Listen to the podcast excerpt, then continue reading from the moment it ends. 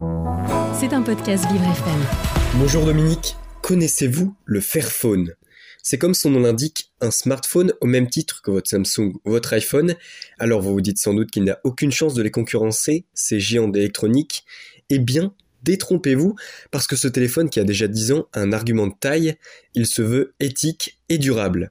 Éthique, car son fondateur Bas Van Abel a choisi pour créer les composants de son téléphone uniquement des entreprises dont les employés ont des bonnes conditions de travail. Durable, car ce Fairphone peut être facilement démontable et surtout facilement réparable, un aspect encore trop négligé par les plus grosses firmes. Jusqu'alors, les spécialistes ont quand même indiqué des lacunes par rapport à ses principaux concurrents des performances logicielles encore trop faibles et une lenteur d'exécution que la marque est en train d'améliorer. Ce téléphone commence petit à petit à faire son bonhomme de chemin. L'an dernier, le Fairphone 4 s'est écoulé à 90 000 exemplaires. Plusieurs collectivités locales ont annoncé d'ailleurs s'intéresser de très près à ce téléphone écologique. La SNCF réfléchit aussi à doter ses agents de ces smartphones plus respectueux du développement durable.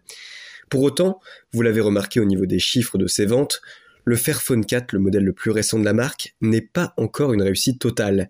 Et ce, principalement à cause de son prix, encore jugé trop élevé. Pour acquérir ce smartphone vert, il vous faudra débourser 579 euros.